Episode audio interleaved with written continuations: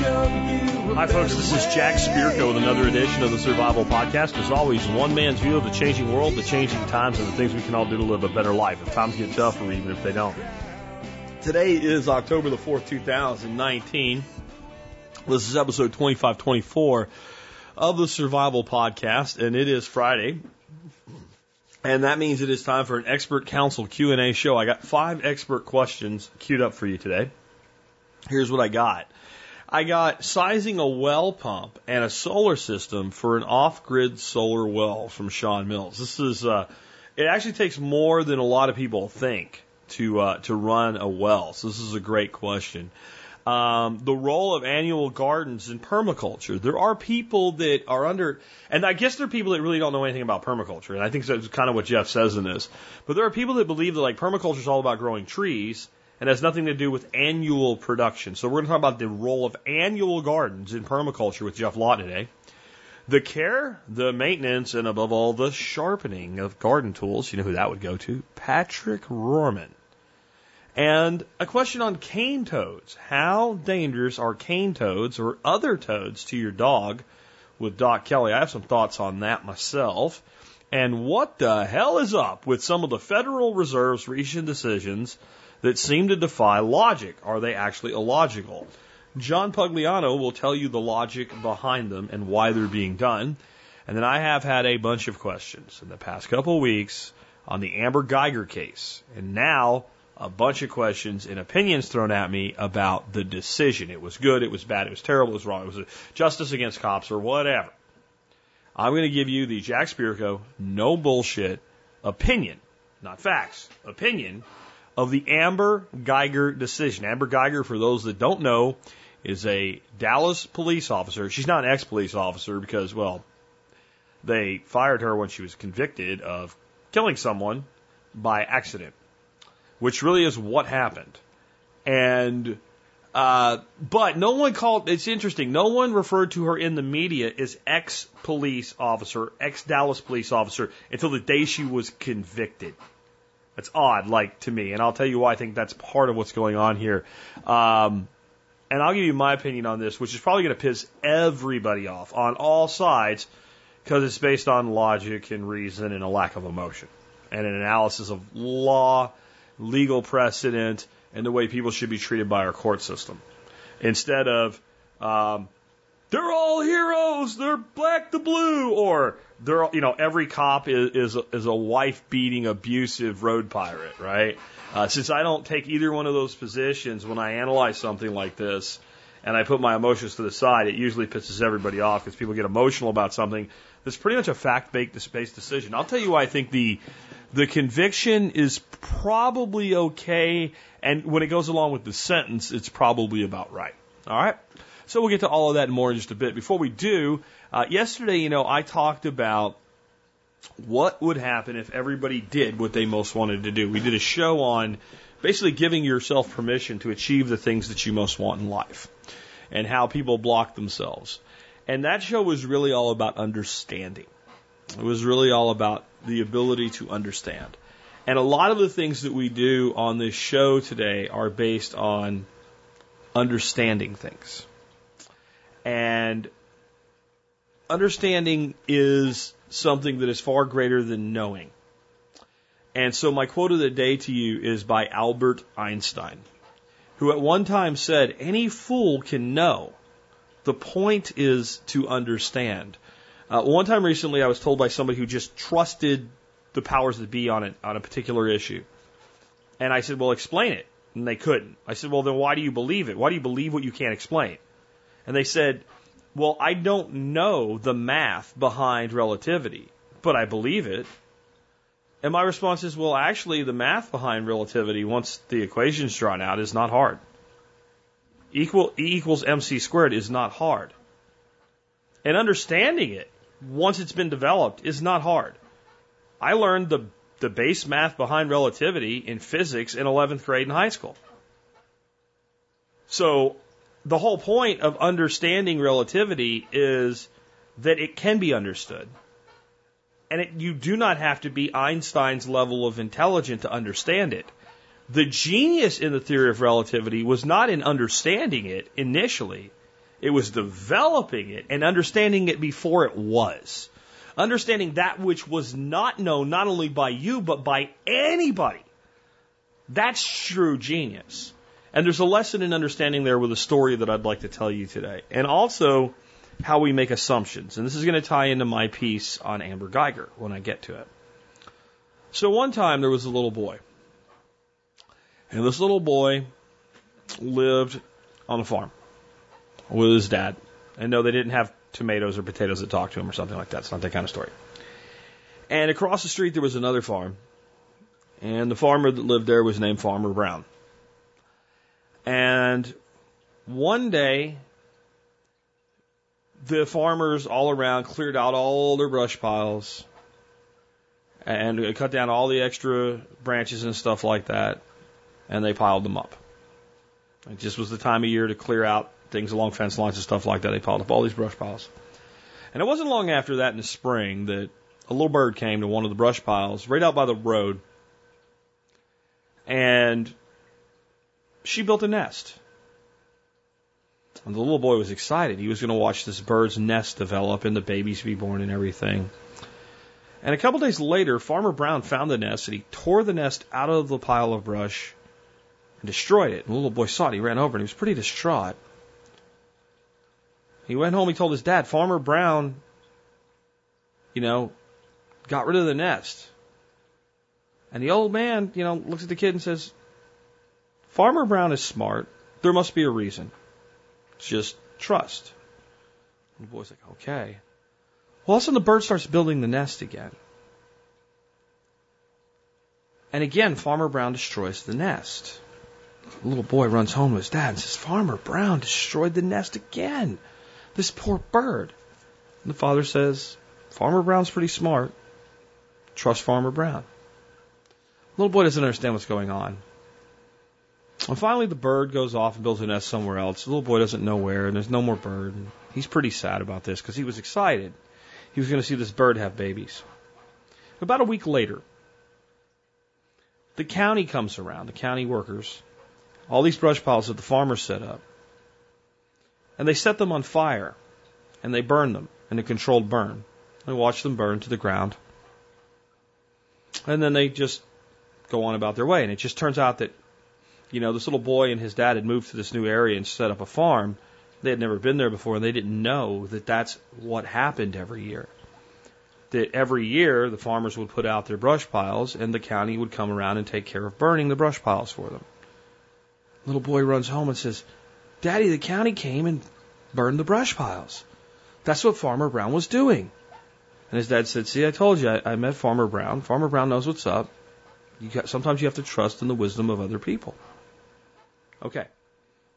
You guys think you learned the lesson of that story. And if you've never heard me tell the lesson in that story, you're about to learn the real lesson in that story. How many of you thought Farmer Brown was an old man? How many of you thought Farmer Brown was an old man? In the story I just told you, I called the boy's father the old man. I never said anything about Farmer Brown that would indicate that he was an old man. He could have been 25 years old. He could have been 21 years old. You still haven't learned your lesson, have you? How many of you assumed Farmer Brown was a man? Could Farmer Brown have been a woman?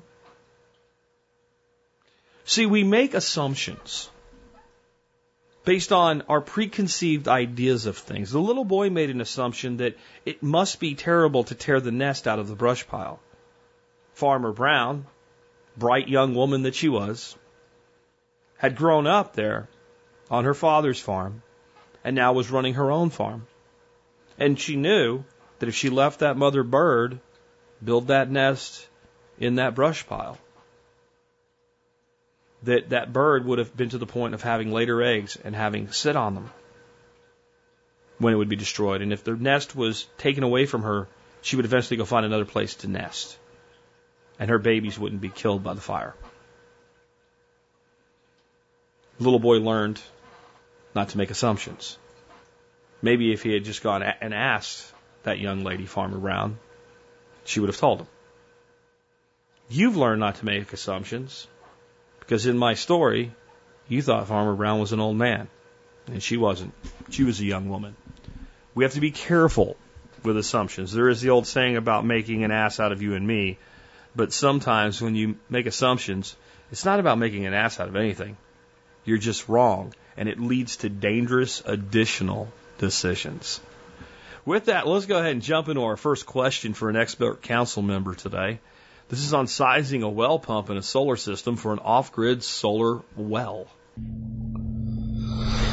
Hey, TSP listeners, this is Sean Mills with Hack My Solar, and today I've got an expert council question from MeWe. This is from Tom. Tom says, I have an older well that the pump is seized on. I would like to have the well run completely off solar. What's the best path to take here? Buying a whole solar kit with pump or building a solar array that will run a regular well pump?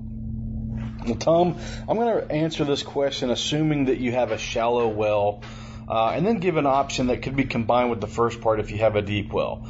Uh, if you're doing this work yourself, that leads me to believe that you've got a shallow well, uh, because a deep well is something replacing a submersible pump in a in a deep well is uh, is a job and it's not something that most DIYers can handle. Uh, but if that's what you've got, or if someone else has a similar situation, I am going to throw a little uh, answer option there on the end uh, that that I would personally do if I were in in the situation. So, um, if you want to run water or running water off of solar, I would get a shallow well pump and design a full on-grid system to run it with panels, charge controller, battery bank, and inverter. So just like if I was going to, I say on-grid, I mean off-grid. Um, I would design a full system to give me 120 volts. Uh, that way I can get a cheap, easy to replace well pump um, and, and, use that right off of the inverter. Um, you want to be sure that the, to research the startup surge of the pump and oversize your inverter a little bit. Uh, a half horsepower pump. Uh, I've seen some that draw about a thousand watts to run and 2200 during startup. That's kind of typical. I have seen some with lower numbers than that. I've seen some that draw, you know, closer to 700 running and about 1500 uh, on startup. So it might be worth your time to find one with a lower draw. Uh, now I want to make sure you've got plenty of drawdown in your pressure tanks. Now drawdown is the amount of water you can pull out of your pressure tank before you flip your switch, your pressure switch that turns the pump back on. So on all these uh, systems, even if you've got multiple pressure tanks put together, you've got a master pressure tank, you've got a, a pressure switch on that, and when that switch goes down to say 30 psi, then it's going to kick your well pump on. It's going to pressurize, pressurize, pressurize. When it gets up to say 50, it's going to turn your pump off. Okay, so the amount of water you can get out of your system in between 30 and 50, or maybe you've got it set 60 and 40, whatever, whatever from your on into your off, whatever that gap is, how much water you can get out, it's important that you've got a lot of water there. And that means you might take a look at adding additional uh, pressure tanks. Uh, we've got multiple pressure tanks at our off-grid place for that exact reason. What this does, it gives you a water battery, so to speak, to get you through low light times. At our off-grid house, we turn the breaker to the pump off when we go to bed, and we turn it back on when the sun is out the next day.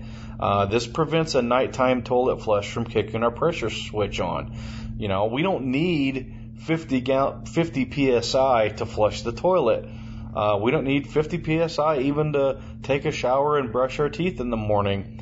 Uh, but but you know what we don't want is we don't want batteries that might already be low to be drawn down from even more just to go from 30 to 50 psi in the middle of the night because we were right on the edge.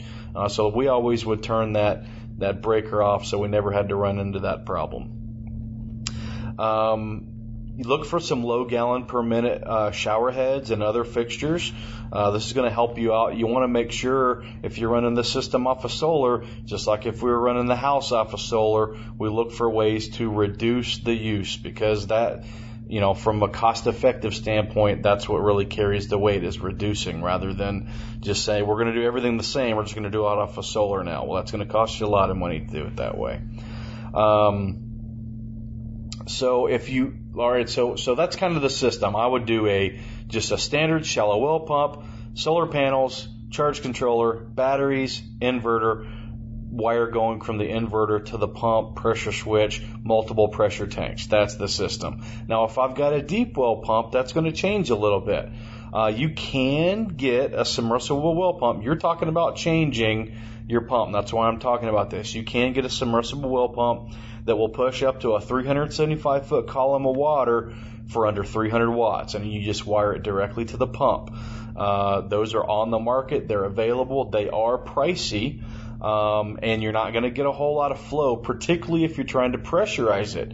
So what I would do is I would get that submersible pump, and then I would fill up a cistern that's either you know, on the shady side of my house and painted or some other way protected from direct sunlight, or maybe even one of those bladders that you put in the crawl space. Uh, and so what I'm looking to do there is I'm looking to take the solar power, convert it directly to uh, pushing water into the cistern, but not pressurizing it. And then from that point, that system I just described, well, now instead of going into a shallow well, we just go into the cistern. And it works exactly the same. Um, alternatively, you could put that together with a Shurflo on demand pump that runs on 12 volt. And then you wouldn't even necessarily need the pressure tanks.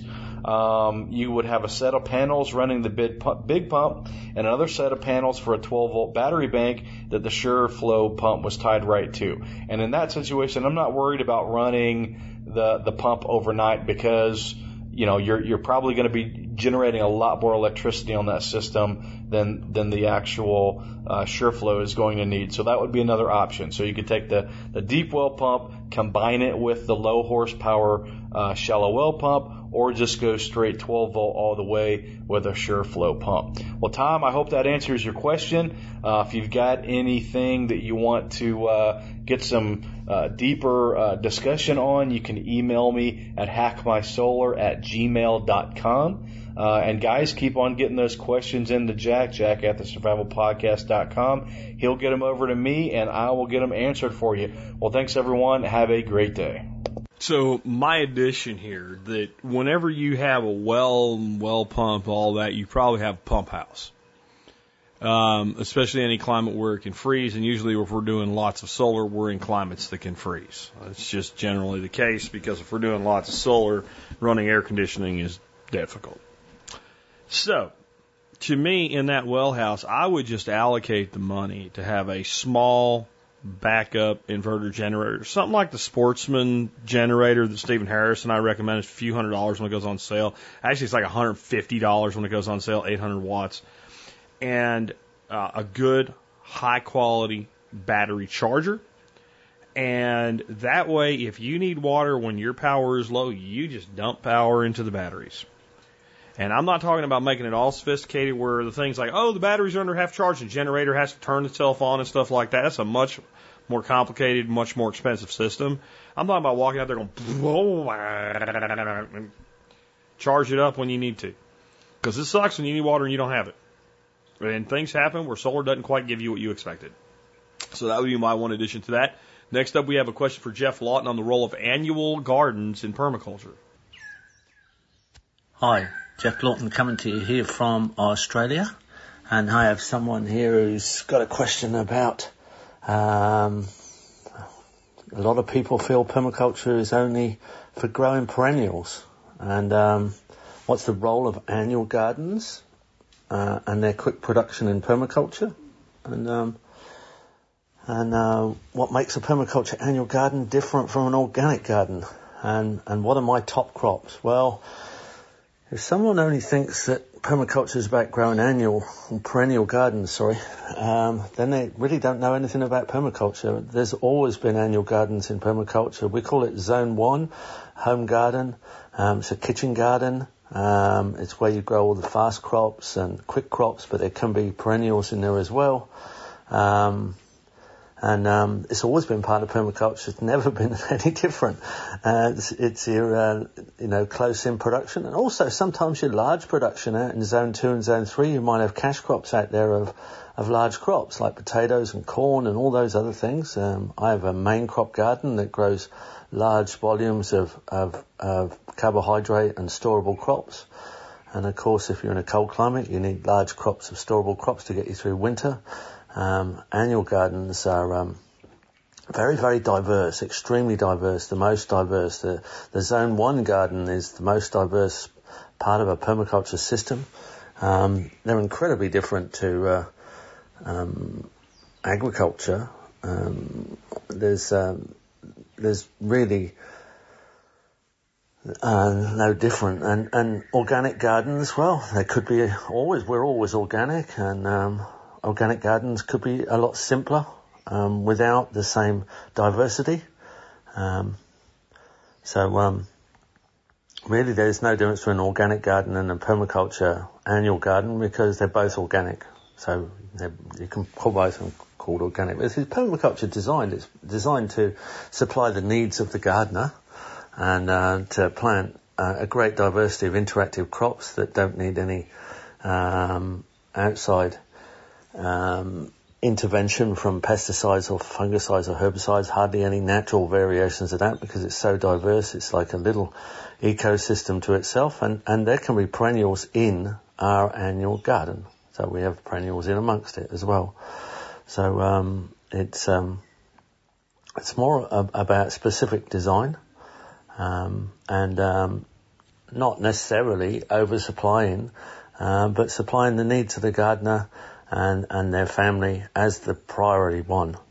Um, they're uh, usually self-fertilizing and more of the waste goes back into uh, composts and mulches.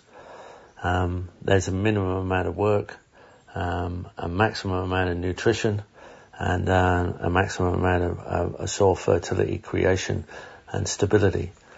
Um, they can look quite different to a standard organic garden, which may be quite simple and, and, a row crop type system, where permaculture gardens tend to be more patterned, um, particularly around the shape of the landscape and the continuum of form of the landscape. Um, they'll always be closer to the house for maximum efficiency of use. So an organic garden might be a long way away from uh, where the gardener lives or, or, or the uh, main human interaction, where uh, a permaculture garden is going to be most efficiently placed um, very close to the um, human interaction, simply for a, um, a, an efficiency time relationship. Um, now, uh, what um, my top crops for the annual garden? Um, well, I think the top crops for any permaculture annual garden is the crops that the gardener wants to eat. Um, so whoever whoever gardens. Um, so I, I have a garden that's got a lot of rocket and a lot of lettuce, and um, we we we grow some really nice variations of uh, daikon radish, purple daikon radish. I mean, they're all great. Um, we grow good capsicums in summer and eggplants uh, and cucumbers, okra. Um, right at the moment, we have uh, some wonderful peas. We're coming to the end of winter. We've got some great snap peas and some great um, snow peas. Um, we have a lot of medicinals because we have uh, medicinal herbs as well, and a lot of those aren't actually they're they're perennial. Um, and uh, I have brahmi, and um, I have toothache plant, which I think is a wonderful uh, medicinal, and uh, I have uh, gotu kola and uh, and sheep sorrel as a wild volunteer, which is uh, they're all in the top ten of herbs. Of course, we have comfrey um, as uh, part of the herbs in the garden. Um, my garden there's bananas around the outside. I have four banana circles at the top and a and a nutrient dense banana circle at the bottom. Um, we have perennial mint all the way through. Um, uh, we also have uh, turmeric around the edges. Um, I have, uh, I actually have um, quite a lot of. Uh, well, I have a large, largish row of of uh, asparagus, which is a perennial as well. Well, we have tomatoes and and all the others. It's pretty hard to say what's my favourite. Obviously, um, English descent, so I like potatoes. I don't grow so many potatoes in the and in the in the kitchen garden. I grow them in the main crop garden because they take a lot of space and you disrupt the whole garden in a bed when you dig them all up. Uh, we're coming to the end of our potato period now, but that's main crop, so if that gives you an idea, that's the difference. We have uh, we have a, a, main crop of, of garlic, um, potatoes, um, cabbages for kimchi, um, and um, carrots at the moment. That's the main thing out there in the main crop. And then we're about to switch into summer main crop, which is corn and pumpkin and um, larger bulk crops, watermelons going in right now as we approach our summer. The annual garden's extremely diverse, ex- extremely diverse. Um, and there's um, there's always a mixture of leaf, leafy greens going through um, as well as different uh, particular fruit and crops. Tomatoes are coming on strong right now as we go towards our summer. There you go. So this is something that it's always perplexed me um, that people that actually look at permaculture for more than 10 seconds and, and, and more than just hear the word think it. I will admit that, you know, 12 years ago ish, I pretty much had only heard the word permaculture. And when I first heard about permaculture, I thought, well, that means planting an apple tree instead of corn plants. I, I, I thought that myself, but it took me about 37 seconds of looking at permaculture to go, oh, okay. And I, I'm not going to pretend that I understood it fully, but I understood that it wasn't only permanent crops, it was permanent culture. And in fact, people always say that permaculture comes from the word permanent agriculture. Those are two words together. It doesn't um, growing food is a huge part of permaculture, but when David Holmgren and Bill Mollison conceived of the word and the idea and the concept and the design science, it was not permanent agriculture. It was permanent culture. With humans being the center of that type of culture. It was developing a, a completely um, permanent way of living without depleting the systems around you and annual production has always played a key role in that. It was a great answer by Geoff. So even though it's one of those questions you go, huh? I think it's a great question. And so I was happy to send it on to Geoff. Next one I have is a question for Patrick Rorman on the cleaning, maintenance, and sharpening of garden tools. Hey guys, this is Patrick Rorman with MT Knives coming to you today with today's expert council question of the week. Today's question comes from Eric. His question is, what is the proper way to care for garden tools to keep them sharp and prevent rust. Details. I have a very nice pair of pruners and even when I wipe them dry after use, they develop rust on them. And after several years, the blade is starting to get less sharp than I'd like. What would you recommend as the proper way to care for garden tools? I've heard some people make a bucket of oil soaked sand and bury their tools in that after each use but that sounds icky. Suggestions. Eric from Michigan. Hey, thanks for the question, Eric. And I've heard the same about oil soaked sand and putting tools in it. My main concern with that is if it's a cutting edge tool, that sand is going to damage the edge, especially over time. Sand is very abrasive. That's why we use it in sandpaper. So what do we do to prevent rust? How do we take care of our tools? My first question be, where are you storing these pruners? To understand what causes rust, rust is oxidation caused by oxygen and moisture corroding the steel. So, the way to prevent rust is either prevent oxygen from reaching the steel or moisture or both. That's why we oil our tools is to put a layer of oil keeps the oxygen away from the steel and moisture as well. The problem is when you use the pruners, it's uh, removing the oil from the tools and exposing it to moisture and oxygen. When you cut down branches, they're full of moisture and that's getting on your tools. So wiping them down is important and then putting a fresh coat of oil. But if you're leaving these pruners in a shed, someplace that the steel and the temperature is going to fluctuate, um, when that tool gets cold and every morning when uh, dew sets on on things, that tool is being exposed to moisture and it's going to rust. So I would suggest storing your tools um, someplace where it's climate controlled, not in the garage or in a shed. If you have, uh, if that's an option for you, bringing them inside, putting them in a tool cabinet or somewhere that the climate's going to stay more regulated. The moisture is going to be lower, and that's going to help as well. Sounds like your pruners are already dull. So it'd be good to get them sharpened. Either do it yourself or send them off to somebody that knows how. Um, in my DVD Beyond Razor Sharp, I cover how to sharpen things like pruners and scissors and stuff like that. So if you'd like, you can pick up a copy of Beyond Razor Sharp. Try your hand at uh, sharpening those pruners.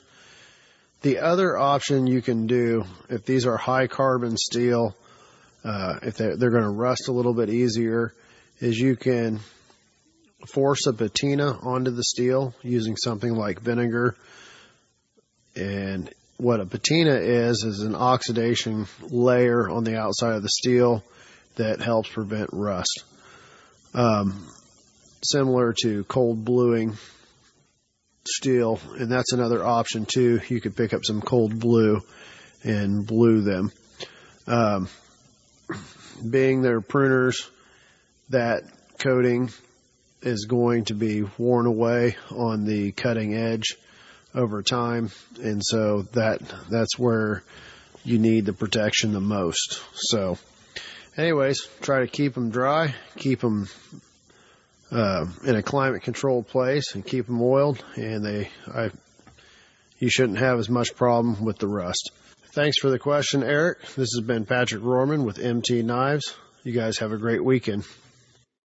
I'll just add one thing you can actually store, uh, especially like smaller garden tools and stuff like that, that, that maybe are carbon steel and have a little propensity to rust, um, without really worrying a lot about oil on them, um, is if, like, again, these would be smaller tools. If you have like a bin or a vat that you would think of as the place that you would put the oil soaked sand, um, instead of using sand or oil or anything, what you can use is perlite. Uh, perlite is the puffy white, is kind of like almost like a volcanic rock, really, really super lightweight. It looks almost like styrofoam that we mix into potting soils. And it, I guess there could be a little bit of an abrasion issue. So if you had like a, something that was like knife-like sharp or something, but you know different digging hand tools and stuff, if you set up a like a bin with that like in your storage shed and you put your smaller hand tools in there, you'll get literally no rust. And the reason you'll get no rust is that perlite uh, will, you put something damp in perlite and the perlite just pulls the moisture off of it.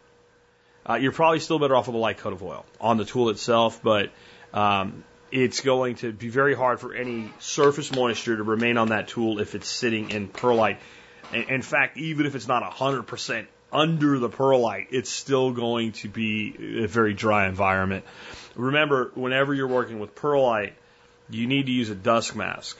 Now, if it's sitting in a bin like that and it's settled and you're just putting tools in and out of it, you don't have to put your dust mask on. But if you're pouring or mixing or working with perlite and you are not using a dust mask, you are really risking your health.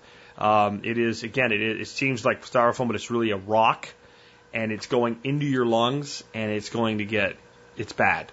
I mean, you're giving yourself instead of black lung like the coal miners you got, you're giving yourself white lung. So please be careful with that stuff.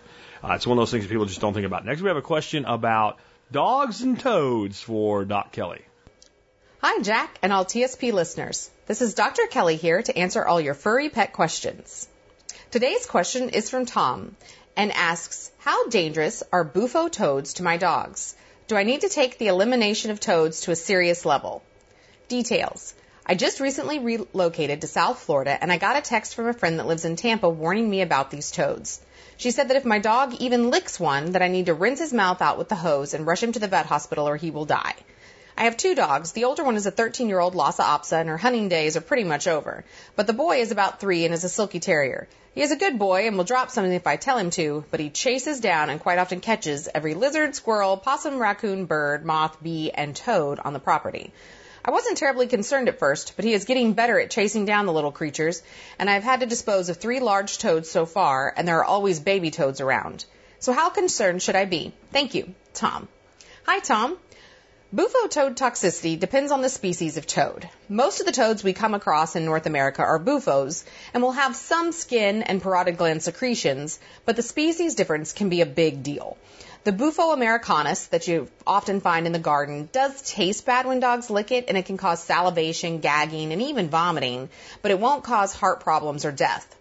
Lots of dogs may catch or lick a toad or two, and the smarter of these dogs usually learns to avoid it, although not all of them. The bad boy bufos, which are Bufo marinus and Bufo alvarius, are the ones that can kill. Uh, Bufo marinus, aka the cane or marine toad, can be found in Florida, the Gulf Coast, Rio Grande Valley, and possibly other warm, wet places if they've been introduced or migrated there. These are the worst of the two types. Um, the Bufo alvarius, the Colorado River toad, is another closely related toxic toad which lives in the Phoenix metro area, other parts of southern Arizona and California. While not good, it usually isn't as bad as the cane toads.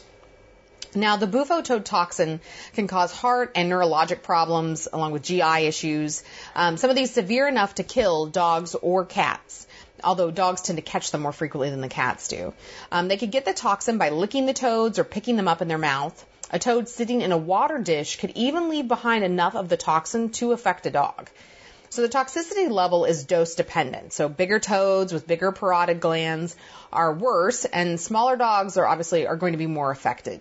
The worst case scenario would be a little dog that eats a toad or grabs a toad and refuses to drop it for the owner just holding it in its mouth so it's getting more and more toxin. It can cause irregular heartbeats pretty quickly, and a little dog, um, even something under you know 20 to 30 pounds, might die before you could even get it to the ER. So if you have a dog that grabs one and spits it out, as long as the dog is conscious and not having seizures, you can rinse their mouth out with a hose to try and dilute and get rid of any of the toxin and then get them straight to the ER. There isn't an antidote per se, it's just supportive care to manage and counteract all the side effects of the toxin. So the key is getting them appropriate medical care as soon as possible to help prevent death. So how do you keep these guys out? I mean, some people have found that burying fences around the yard, like you would do for a dog that kept trying to dig out, um, can help if it not only keeps the dog inside, but prevents the toads from getting into your yard. And so they had the fence buried around 18 inches down below the their normal fence. And presumably you have to have a tight enough fencing material. You know, the toads can't just crawl through it and everything, but that can help. And the other option for a dog that is insistent on getting a hold of toads is a basket muzzle whenever they are outside to prevent them from picking them up. Certainly not ideal, but it could be life saving if you have a dog who insists on hunting them. I hope this helped, Tom. And remember, everyone, while I'm a veterinarian, I'm not your veterinarian, and my advice is just intended to give you a ballpark estimate for what your veterinarian may recommend. Thanks, Jack, and I hope everyone has a great toad free weekend. Bye. So I'll throw a little thing in here. Um, maybe the problem is the solution here. Now, I'm a little tentative with giving this advice because I have not dealt with dogs and cane toads. Okay, I've dealt with cane toads and I have dealt with dogs and toads, but not dogs where cane toads are. So my experience is that it's not only smart dogs that learn to leave toads alone, it is pretty much all dogs. I know of firsthand information from only one person of a dog that actually died from this, and it was Doc Bones. And I put Doc Bones in touch with Doc Kelly before this. They had a very small dog, and they live in South Florida, and the dog not only picked up a cane toad once, but somehow developed an attachment to the idea of apparently uh, getting basically dog stoned on the cane toad. So went for more cane toads and eventually got enough cane toad to kill itself. Um, I have no idea what a cane toad tastes like. I do not want to taste a cane toad, and I do know their toxin is much more severe than the bufotoxin contained in our native North American toads. Um, however, as Doc Kelly said, the native North American toad, so you would need to know what you're doing. You would need to be sure you did not have a cane toad to do this with.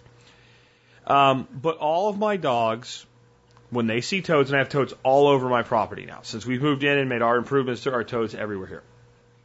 But they're not cane toads. Our cane toads will not survive our winters, and therefore we don't have them. We have the American uh, toad. And actually, we have two species of American toad here. And the dogs will run after a toad. They get right after the toad, they look at the toad, and they're like, no, I'm not doing that. I wouldn't test this theory, but I have a sneaking suspicion if somebody brought a cane toad to my property, there's a big old cane toad running around here, that Lucy, Charlie, and Max would run up and that's a toad. Because just as many people might have a hard time looking at them, especially cane toads get huge. That's one way you know they're cane toad. But of course, they start out small. So one, the same reason that a lot of humans would look at an American toad and a cane toad side by side, of the same size, not the same age, but the same size, and go, I'm not really sure, is the same reason a dog, who's not quite as switched on as a human, would say a toad's a toad. So I'm just saying that if you knew you had American toads, and you let your dog pick up those American toads, most likely most dogs, in my experience, it's once or twice. And it's, whoa, no, no, no, no, no, no. I, no. And if that training is reinforced with no, bad, right? The immediate command, no, don't do it. Whatever your command is for a dog to stay away from something, especially the, when you train a dog that that thing is dangerous, then what's going to happen is all toads are bad. So you might look at using some level of training like that, but you really better be 100% sure of the identification of the thing you're doing the training with. Um, now, I don't know how this would affect people in South Florida, but I have seen one creature that will continuously attempt to eat a toad and keep doing it. However, generally they fail, and I feel terrible for the toads when it happens to them, but it's my ducks. They don't seem to bother toads when a toad's like just out and about. But when the toads get in their pools, like you see this just chewing on this, and a duck can't chew a toad. And you all, I always think the poor thing's dead because it's like all flat and just like laying there like paralyzed. And you pick it up, take it away from the duck, and it just hops away. So I've never seen a duck actually get one down, but I wonder what would happen if they did. Like, do they eat baby toads? Do they have immunity to the American bufo toad? And would there be a problem for waterfowl in South Florida and other parts of the United States where the cane toad has become a problem in an invasive species? I just don't know the answer to that. But I have seen very few things eat a toad. The only creature that I know that makes a living on toads is the hognose snake. The hognose snake eats toads and has immunity to the bufotoxin of the North American toads, anyway. Anyway, there's my little herpetology add in for that segment. Uh, next up, a question for John Pugliano on what the hell the Fed's doing with all these seemingly ridiculous decisions. Today I have two questions to answer. They're both on the Federal Reserve. And our first question comes from Darren in Missouri. And Darren says, with the stock market near all-time record highs, why did the Federal Reserve cut interest rates today? And he submitted this question a couple weeks ago, so this was in uh, September 18th when the S&P 500 was making a new record high. Okay, so implied in this question is that if things are going so well, why would the Federal Reserve want to cut interest rates and really juice the economy along even more? Well, Darren, I'm recording this answer to you on October 2nd, and the stock market has been very volatile this week, and in fact, it's down about 4% or so off of those record highs. So the first thing I'd say is that the Federal Reserve isn't specifically making monetary policy based on the day-to-day movement of the stock market. Now, I'm not saying that the Federal Reserve isn't worried about fluctuations in the price of the stock market. It's just that they don't care about it so much on a daily or weekly basis. They're looking at it over longer periods of time, you know, definitely over periods of months or periods of years. So that's what they're going to try and adjust their monetary policy for. And what they're shooting for is to have a gradually increasing stock market. They want appreciation over time. And so specifically to answer your question, why did they cut interest rates in September when the market was at an all-time record high? Well, they did that because they're actually walking back the increases that they'd put into place in 2018. You see, during the year of 2018, the Federal Reserve raised interest rates four times, a quarter of a percent each time, and so over that year they raised interest rates by 1%. They did that in anticipation of the policies that have gone into effect since Trump got elected, the two primary reasons being that he cut corporate taxes, that happened at the end of 2017, and then also his administration has been either rolling back regulations or they've been very lax in enforcing regulations. And so lower taxes, less regulation, that equates to a stimulus in the economy. Since Trump's been elected, they raised interest rates seven times, okay, and four of those occurred in 2018. The thought process there is that you know, we've been in a period for a long time, over 10 years of substantially lower interest rates. And so while the economy is improving, they're trying to raise the interest rates and bring them up to what they call a neutral rate. The problem with all this is that for the last 18 months or more, Trump has been waging the trade war against China. And that's had an effect to slow down the global economy, and it's also starting to creep into the U.S. economy. And so the Federal Reserve is trying to preempt a slowdown in the U.S. economy by taking away some of those interest rates that they put on last year. And in fact, this cut that happened in September, that was the second one that's taken place this year. And there's a lot of people on Wall Street that think that we have at least two more coming before the year's out. And if the Federal Reserve does cut interest rates two more times at a quarter point each, then that have wiped out all the rate increases that they did in 2018. So right now, when you see the Federal Reserve cutting interest rates, it's not so much to stimulate the economy as much as it is to stop their prior policies from squelching the economy.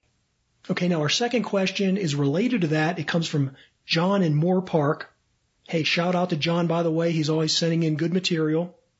And his question is from an article that was published a couple weeks ago in Business Insider, and it's about the Federal Reserve pumping over $75 billion into the banking system to support overnight loans, and this is what's known as a, as a repo operation. This was really a hot topic a couple weeks ago, but now since the impeachment inquiries are in the headlines, everybody seems to have forgotten about the repo operation.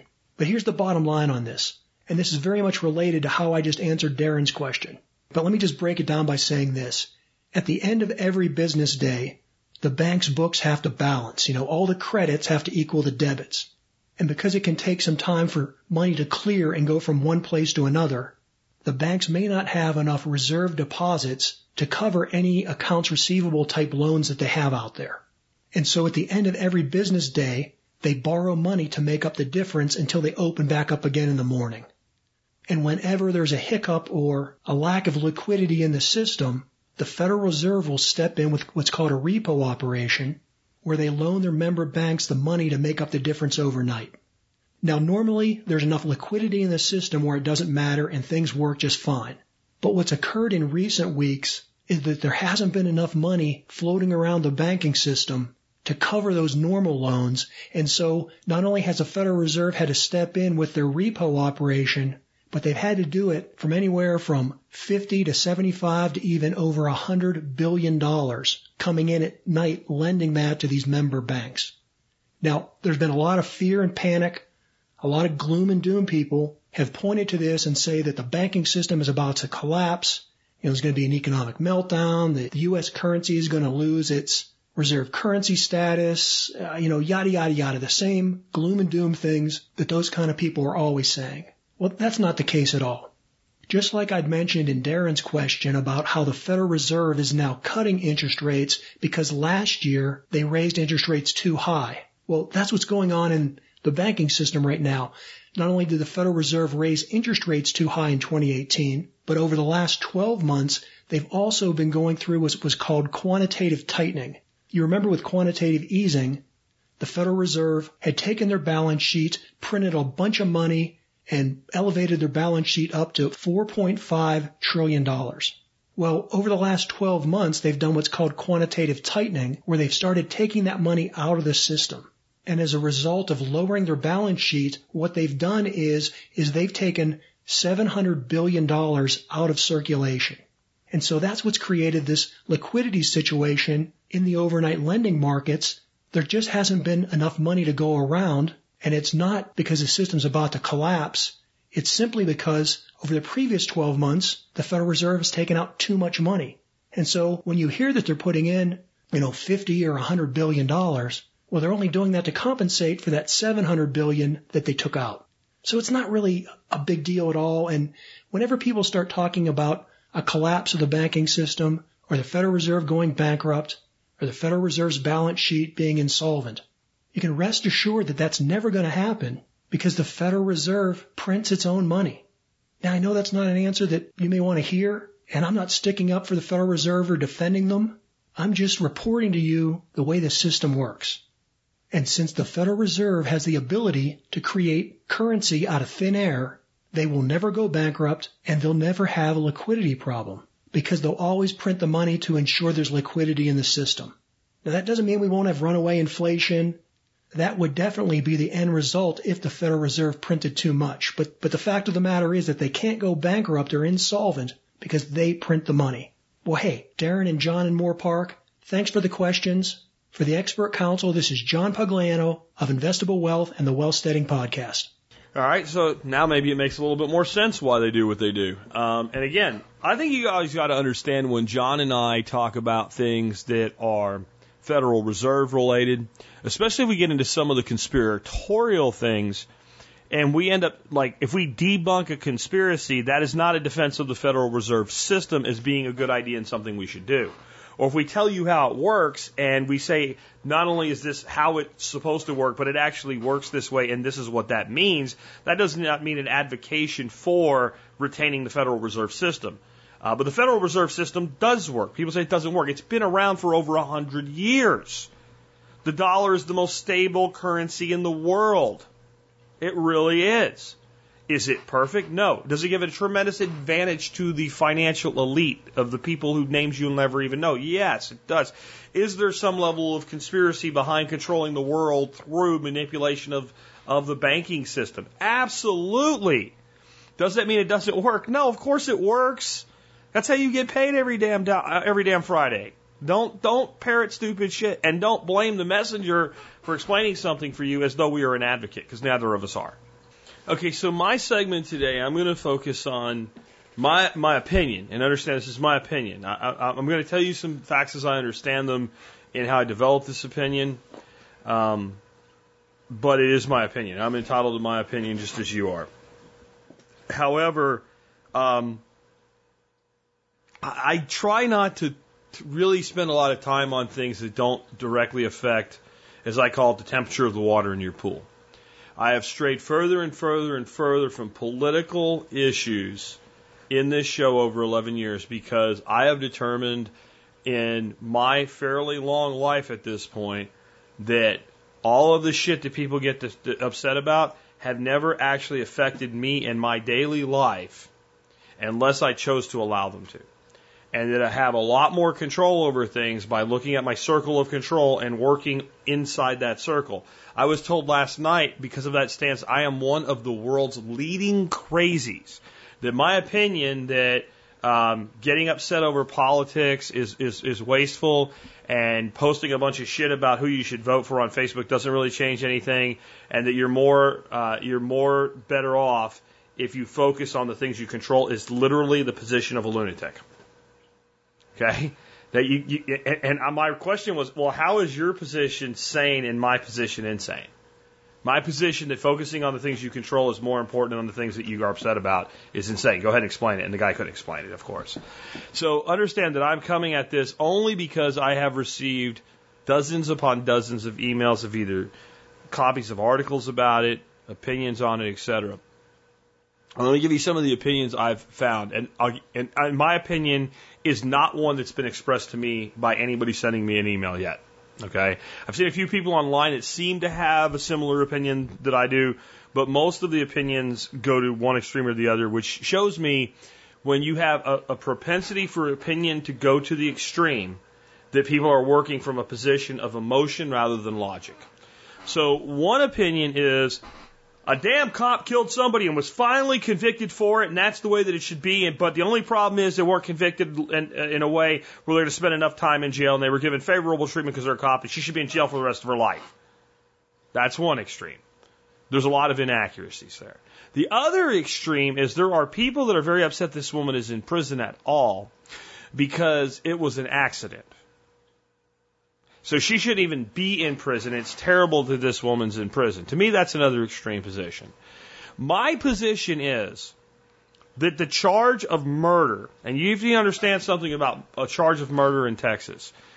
Texas does not have first degree murder, but we do by default. If the charge is murder and it's not second or third degree murder or negligent homicide or manslaughter, if the charge is murder in and of itself, it is equivalent to what is called first degree murder in many other states. The then differentiator is it's either murder or it's capital murder. Murder carries a sentence of up to 99 years without parole. It can be a lot less, it can be a lot more. It depends on mitigating and aggravating circumstances, but certainly you can be convicted of murder without being capital murder, and you can end up in prison for the rest of your life. I don't know anyone old enough to face a murder charge that we expect to be breathing in 99 years. Okay? Capital murder does not mean you will get the death penalty. It simply means the death penalty is on the table and it has a higher minimum sentence if you are convicted of capital murder. So the conviction of murder here is for first degree murder, even though we don't call it that in Texas. My problem with that. My problem with that is that you have to demonstrate the person made a conscious decision to take the life of another person. That is one thing you have to demonstrate. Now, mode of opportunity, beyond a reasonable doubt, that's all off the table here because she says, yes, I shot the man. Okay, so that's it. They did prove that she intended to kill him when she shot him. That's absolutely the case.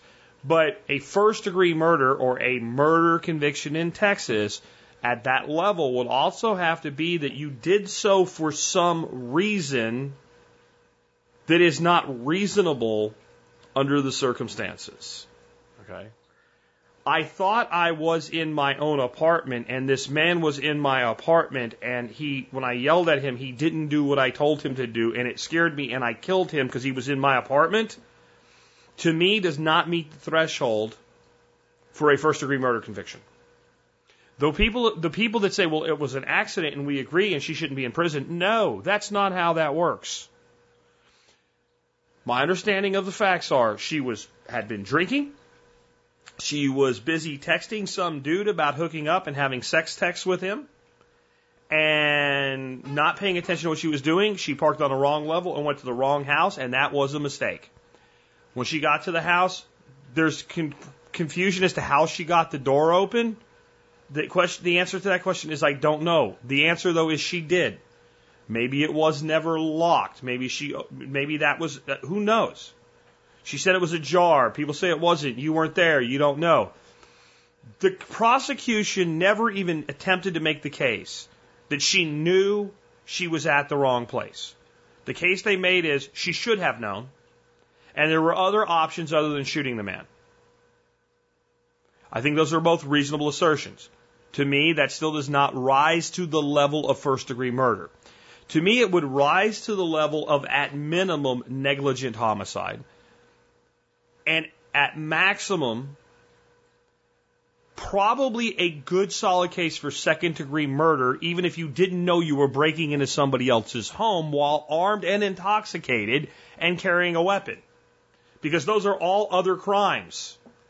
So if you kill someone without malice, in other words, I didn't go to try to kill John, I ended up in a situation where I killed somebody due to mistake, but I was in commission of other crimes or negligence, sufficient negligence, I can be convicted of second degree murder. And my personal belief is the maximum charge that should have been sought by the prosecution was second degree murder. That's again, I'm, I'm my opinion.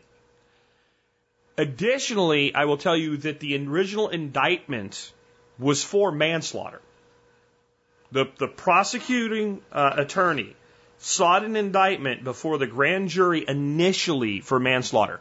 There's people saying that the grand jury upgraded the charge to murder. That's not how a grand jury works, okay? That is not how it works. You don't go before a grand jury, ask for manslaughter, and they say, no, it's murder. That is not how it works.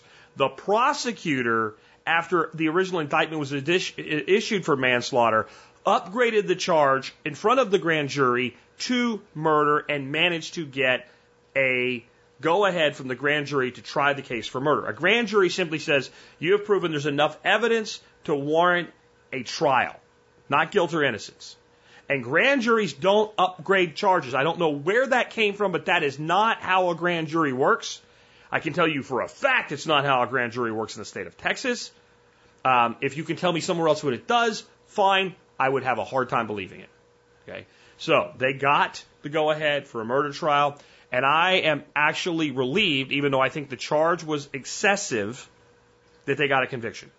I was very concerned that had the judge not advised the jury that they could convict on a lesser charge, which the judge did, fortunately as well, that if they had not been given the option of convic- convicting at a lesser charge, which in Texas, a jury can't do that unless it is directed by the court or the prosecution itself. We are seeking a charge of this or this.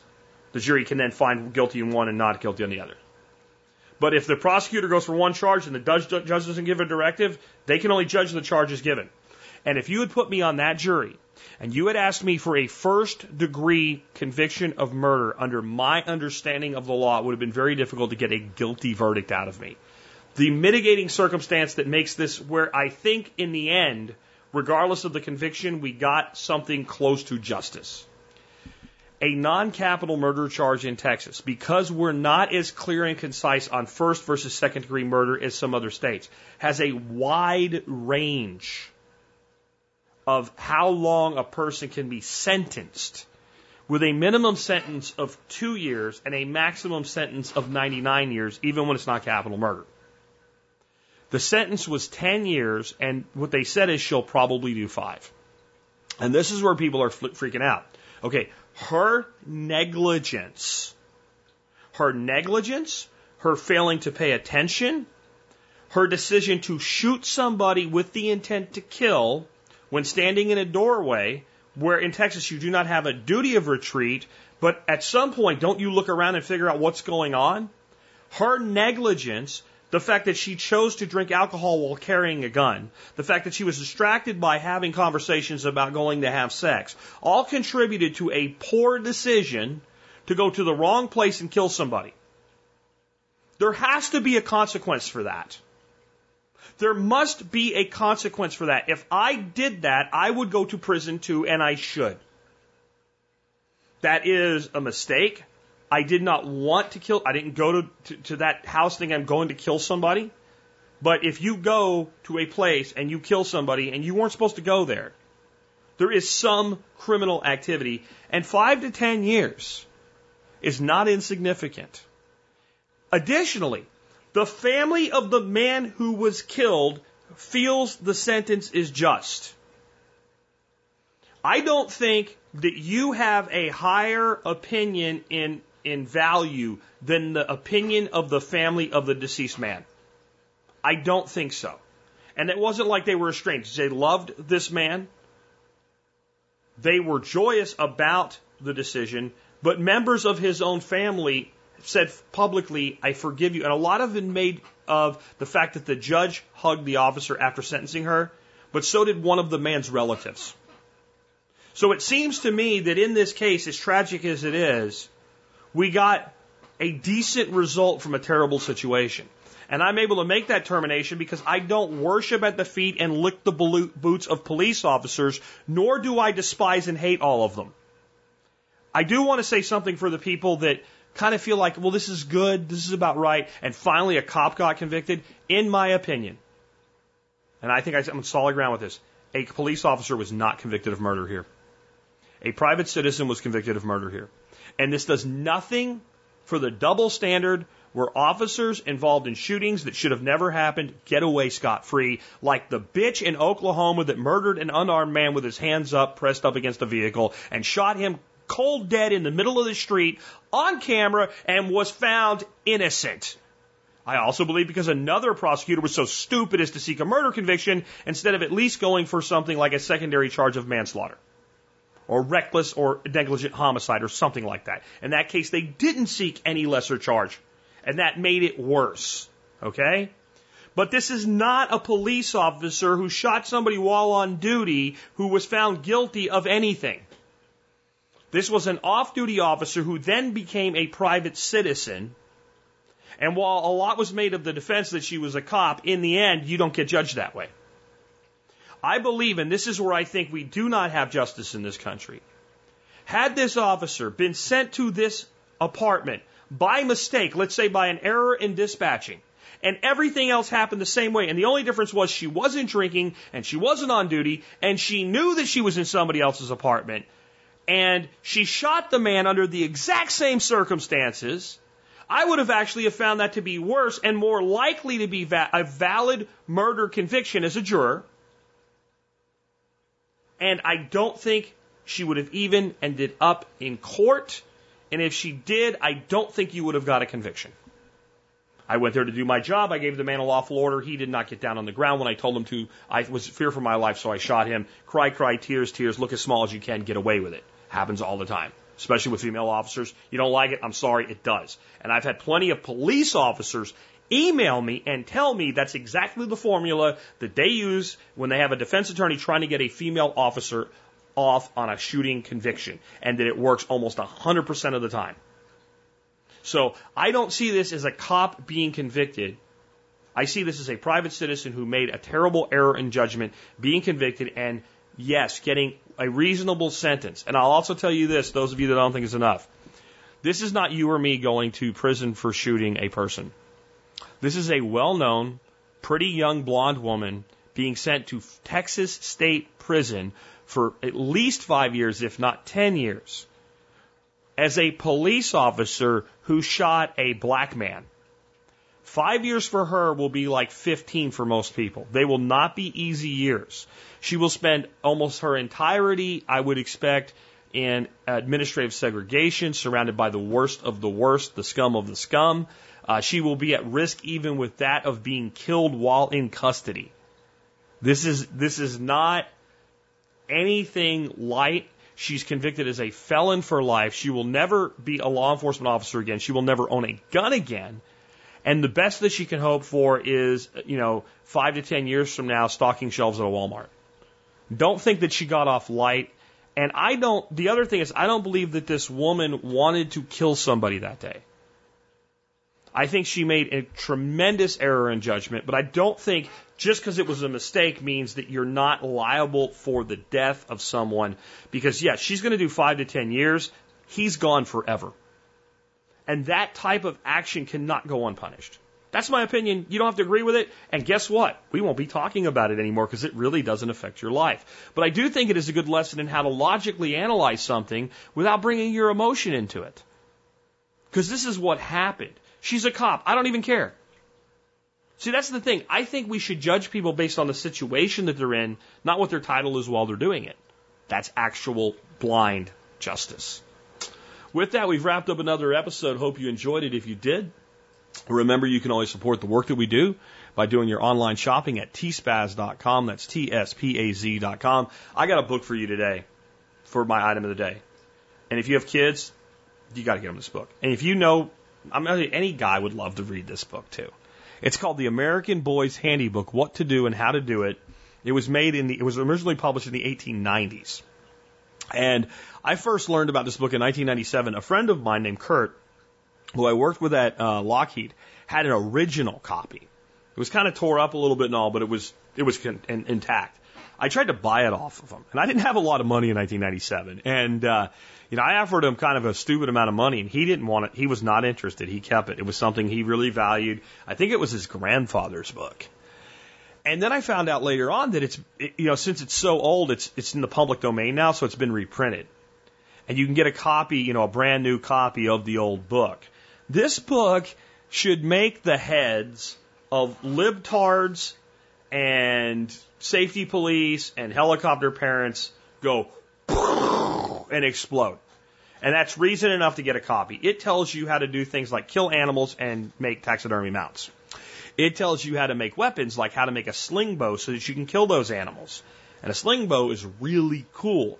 It tells you all kinds of stuff. It tells you how to make hot air balloons that will float up in the air by using real fire. It tells you how to make real fire. And guess what? Back in the 1890s, people bought a copy of this book, handed it to a 10 year old boy, and said, Go have fun! And our society was capable of doing shit in the 1890s, and we were capable of doing shit all the way up through the 1980s. And then all these people came along and started bubble wrapping a child before they could get on a swing set, and now nobody can do anything anymore. So restore the ability of Americans to do things. Restore the, the, the, the, the concept of adventure in our children and piss off retarded people all at the same time by getting a copy of the American Boy's Handy Book and giving it to a child. Get a second copy for yourself or give it to any dude. I think women will like this thing too, but this is the thing like your, your guy that's like 20 to 30 years old is going to love the hell out of this. Your guy that's in his 40s like me that never heard of it's going to love it because I'm like, this is how I grew up. What happened? Yeah, get this. And there's also the American Girls Handy Book, which I've never read, but I bet you it's pretty good too. You can find out all about it on the website today, thesurvivalpodcast.com. And uh, you can scroll down and you'll find it right under today's episode. Or you can go to tspaz.com, see the most current uh, reviewed items. You can see everything I've ever reviewed uh, in alphabetical by category. It's awesome. Check it out and get this book. And I know we're still way out. I mean, it's October the 4th. We're way out from Christmas. But I bet there's some people in your life that would love a copy of this book. On that, I love Kindle as much as you do. Do not get the Kindle copy of this book. It's like one of those ones where people use like a scanner and scan it. It's awful. It sucks. Don't get it. Get the hard copy of this one. And with that, we uh, just remind you again, no matter what you buy, if you go to tspaz.com first, whether it's the American Boys Handy Book, anything else I recommend, or anything in the world, if you start at tspaz.com, you help the Survival Podcast and the work that we do. The other way to help us out is become a member of the MSB. Just go to the survivalpodcast.com and click on members to learn more. And that's all I'll say about that one today. You guys know about MSB. It pays for itself, so why not become a member if you're not one already? And let's talk about our song of the day as we wrap up John Cougar, Mellencamp, John Mellencamp, Cougar, John Mellencamp, John Cougar, John Mellencamp, Call Me Cougar week. Um, like many of John Cougar's songs, this song is really got some severe political undertones in it. And like many of, of his songs, this song's actually very anti-American. Actually, a lot of people actually see this song in a much better light than John means it by. Um, it's called Ain't That America. You know, Little Pink Houses for You and Me. It's one of his most famous songs. And I love this song, by the way. And I find it ironic that in his own words, this is an anti-American song that he thinks he snuck by. That's, that's what John says about this song because the American dream is dead and, you know, people always suffer, but it makes it sound upbeat even though he's talking about that. Kind of the same uh, tactic that um, Bruce Springsteen took with Born in the USA, though I think Springsteen's Born in the USA made a much better point than this song tries to make and fails. I actually think the fact that most of the people that listen to the song, even people that aren't exactly uh, flag waving uh, zombies, still take it as a positive message of America shows something about the failure of people like John Mellencamp to talk ill of the United States. And you might think, Jack, you talk ill of the United States all the time. I do. Because I think we are better, we should be better than we are. And, but my problem with the United States isn't the government is doing the wrong things or the government should do more things. My problem with the United States is the government simply should do less things. My problem with my country is primarily based in how big my government is. So my solution isn't well, let's do more of this and less of that. It's like, why don't you guys stop doing shit altogether? Where liberals like Mellencamp, what they want, they want more government. Now, this is not a defense of conservatism. It isn't. Trust me. A lot of the size and bloat of our government goes right at the feet of the Republicans. I'm coming from an anarcho libertarian viewpoint today. That I believe that what makes America have so much potential for greatness, even today, with all our problems, is that in spite of how big and bloated our bureaucracy is, we still offer people more opportunity to become successful than just about anywhere else in the world.